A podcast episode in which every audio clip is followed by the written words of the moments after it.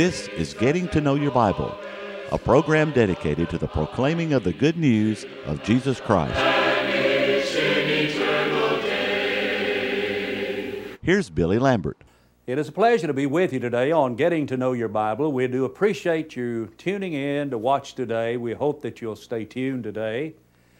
Today we're going to discuss the question, what is your conception of God? We hope that you'll stay tuned. We do appreciate those who may be watching today for the first time, and we get calls from people who say, this is the first time I've ever seen Getting to Know Your Bible. I didn't know it was on the air. Well, we appreciate your watching, and we want you to tell someone else about it. And we have people constantly who are saying, I watch you every time you come on the air. And, of course, we're on twice a day, and we have some who get up quite early in the morning to watch Getting to Know Your Bible, and we appreciate your interest in our telecast. We hope that you'll stay tuned today as we discuss what is your conception of God. Now today we continue to offer the free Bible course that we have mentioned on other telecasts. We have people all over the United States. As a matter of fact, we have students in all 50 states. We have students that are studying the Bible course in countries all over the world. And we want you to be a part of this. We hope that you'll request the Bible course today, but in order that you might know more about it, that you might know how to receive this free Bible course, let's pause for just a moment.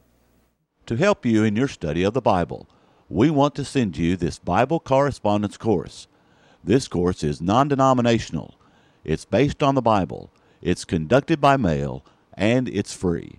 To receive this course, write to Getting to Know Your Bible, Post Office Box 314, Summerdale, Alabama 36580, or call toll-free 1-877-711-5214. No storm can hide that radiance peaceful beaming, since Jesus came to seek and save the lost. I'm reading now from Isaiah chapter 45, beginning in verse 5, reading through verse 7. I am the Lord, and there is no other. There is no God besides me. I will gird you, though you have not known me, that you may know from the rising of the sun to its setting that there's none besides me. I am the Lord, and there is no other. I form the light and create darkness. I make peace and create calamity. I, the Lord, do all these things. What is your conception of God? Some people have a very limited view of God. A number of years ago, a man by the name of J.B. Phillips wrote a book entitled, Is Your God Too Small? And some people have a very small, limited view of God. Children have a very limited view of God, although they do have such a trusting faith in Him. And then some have a cruel view of God. They think that He is a God who predestined people to heaven and hell before they were ever born. That's not the God of the Bible. God made us with the ability to choose to make decisions, and we can choose to obey or to disobey.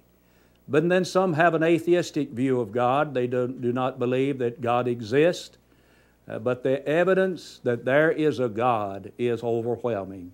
The heavens declare His glory. The firmament declares His handiwork. There are those that have a polytheistic view of God. That is, they believe there are many gods. The Bible says there is one God in whom we live, move, and have our very being. But then there are those that have a monotheistic view of God. They believe in the one God. It was Moses who said, Hear, O Israel, the Lord our God is one Lord, and thou shalt love the Lord thy God with all of thy heart, with all of thy soul, and with all of thy mind. But then there are those that have another view of God. They try to localize God. I want to call your attention to a passage in the book of Romans, the 3rd chapter, and in verse 29, because in this passage we see how people try to localize God. Is he the God of the Jews only? Is he not also the God of the Gentiles? Yes, of the Gentiles also. I want you to think about those questions that are asked in that passage. Is the one God just the God of the Jews? He says, is he not also the God of the Gentiles? Sometimes we try to localize God by thinking that he is our God, but he's not the God of others. I think that was a problem with Jonah when you studied the book of Jonah. I think he tried to localize God. He thought, first of all, that God was his God, but not the God of the Ninevites. And he thought that he could outrun God. But Jonah learned that God is not localized. And God is not just the God of people who live in America. He's the God of the world. He is the God of people who live in the Mideast, the people who live in China, people who live in Europe, people who live in South America, people who live in Australia. He's the God of the world. We cannot localize him by saying, well, now, he's my God. And he's not the God of a people of a particular color. He's the God of people of all colors. Jesus said, all power hath been given unto me in heaven and on earth. Go ye therefore and teach all nations, baptizing them in the name of the Father and of the Son and the Holy Spirit, teaching them to observe all things whatsoever I have commanded you, and I am with you always, even to the end of the world. When Jesus gave that commission, he gave those commands, the command here in the Matthew chapter 28. He commanded the disciples to go into all the world. And today, we are to carry the message about God and about Jesus and about salvation and about heaven and about hell to all people of all the world. People all over the world have a right to know about him. We cannot localize God. Now, some think that God is a God from whom we can hide. And they try to hide from God. Adam and Eve tried to hide from God, and they found out, no, you cannot hide from him. You remember in Joshua, the 7th chapter, when children of Israel came up against a little town by the name of Ai, and they were defeated. And they found out the reason they were defeated is because Achan had hidden things in his tent, spoils of war, and he thought he could hide it from the people, and he thought he could hide it from God. But you don't hide a single thing from God. Cain thought he could hide his sin from God. And it may be that you think God is not aware, that you can hide things from him. Maybe you're hiding something from your husband. Maybe you're hiding something from your wife. Maybe you're hiding something from your parents. Maybe you're hiding something from the church. Maybe you're hiding something from your neighbors. You don't hide a single thing from God. Listen to Proverbs 15:3. The eyes of the Lord are in every place, beholding the evil and the good. There isn't anything that we ever do that God is not fully, totally, completely aware of. When you turn back to the book of Job, you turn to the 34th chapter of Job and verse 22. It seems as though Job may have had in mind people today who think they can hide from God. Listen to him. There is no darkness. Sometimes people think they can hide things in the dark. Nor shadow of death, where the workers of iniquity may hide themselves. There's just no place a person can hide from God. Then when you turn to the 139th Psalm, and in verse 7 beginning, David asked a series of questions, and the first question was, Where can I flee from your Spirit? Where can I get away from your Spirit, Lord? And the answer is, of course, there is no place that a person can get away from the Lord's Spirit. And where can I go from your presence? Why, David said, if I ascend up into heaven, you're up there. If I make my bed in Sheol, in the grave, you're there. If I take the wings of the morning, and if I were to dwell even in the uttermost parts of the sea, he said, even there thy hand shall guide me, and thy right hand shall uphold me. And then if a person were to say, the darkness shall not hide me, the darkness will fall on me, and the night shall be light about me. Indeed, the darkness shall not hide from you, that is, hide from God. But the night shines as the day, the darkness and the light are both alike unto thee.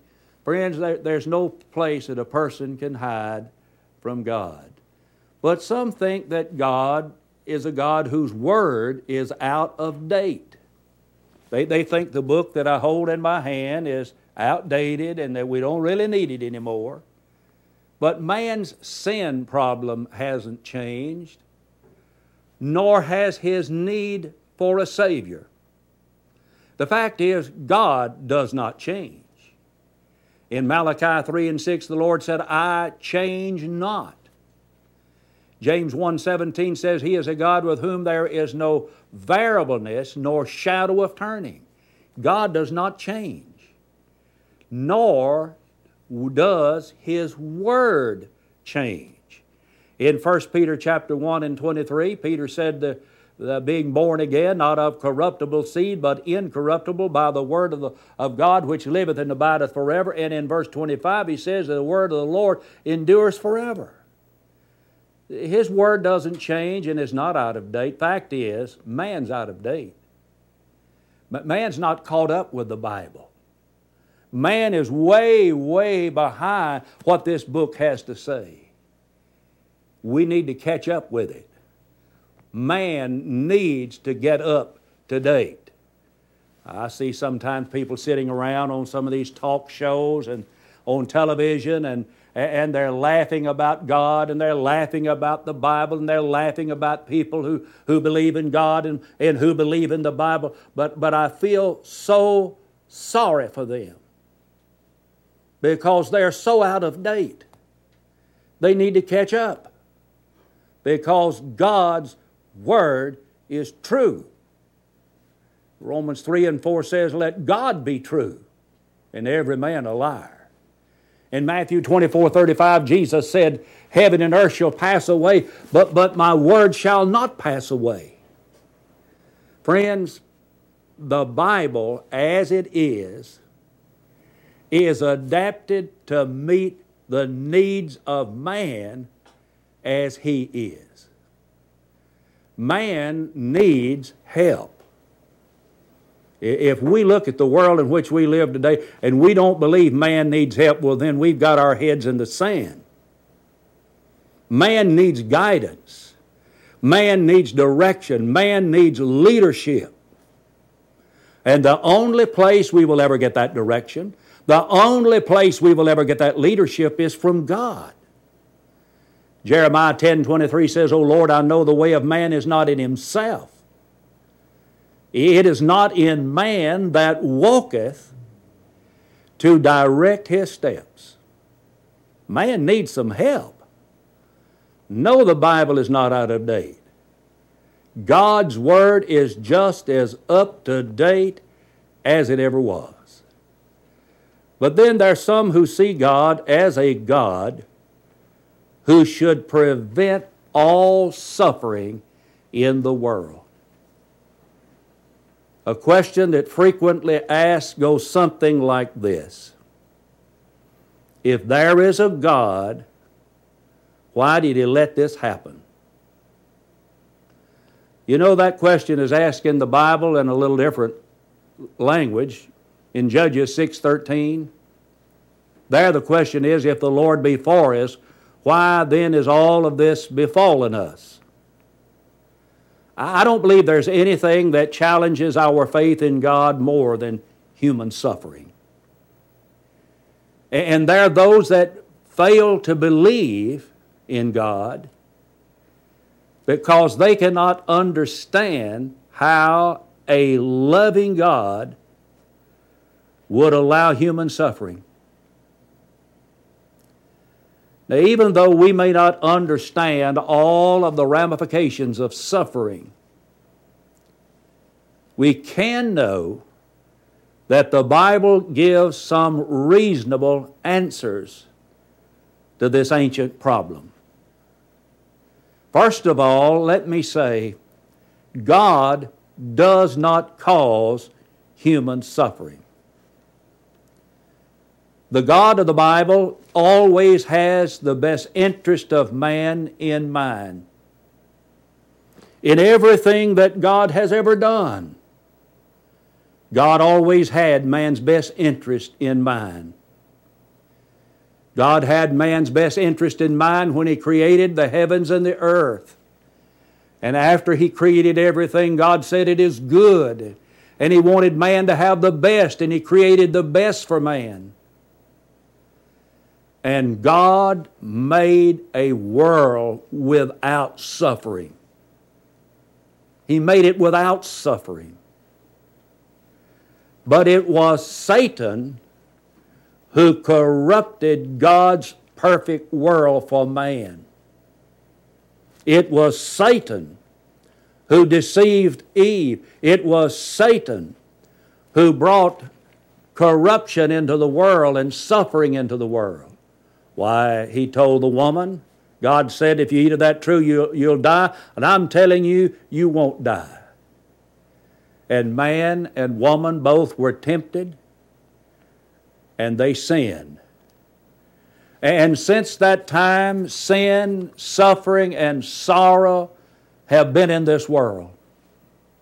That's been the common lot of man. Job 14:1 says, man that is born of woman is a few days, and he's full of trouble. Somebody says, well, I've never had any problems in my life. You just not lived long enough then. Do you realize that there would not be any problems in this world? There would be no trouble in this world. There would be no suffering in this world except for Satan. God made the world without suffering. Satan corrupted God's perfect world. Let's give Satan the credit that he's due. You see, in the beginning, God set certain laws in motion for the ordering of the universe and for life on earth. And when those laws are violated, a price is paid. And no man would dare violate the law of God unless he first yields to Satan's enticement. Listen to James 1:13-15. Let no man say when he is tempted, I am tempted of God. For God cannot be tempted with evil, neither tempteth he any man. But a man is tempted when he is drawn away of his own lust and enticed. And lust, when it is conceived, bringeth forth sin. And sin, when it is finished, bringeth forth death. You see, when a man violates the law of God, it's because he has yielded to Satan's enticement. The very fact that God made heaven, and He made it as a place of perfection, is evidence that God does not want man to suffer. While you listen to a passage in the book of Revelation, chapter 21 and verse 4, and God shall wipe away every tear from their eyes. There shall be no more death. There shall nor sorrow, that is suffering, nor crying. There shall be no more pain, for the former things have passed away. Yes, the fact that God made heaven is evidence that He does not want man to suffer. But the fact remains, so long as we are in this body, we will. In 2 Corinthians chapter 5 and 4, Paul said, we that are in this body do groan, being burdened. So long as we live in this old world, we're going to have a certain amount of suffering. But please, please, don't blame it on God. It's not God's fault. Give the devil his due. So man suffers when he violates spiritual laws. You know, the Bible says, whatsoever a man soweth, that shall he also reap. Men suffer because of the sins of other people. For example, here's a man who is,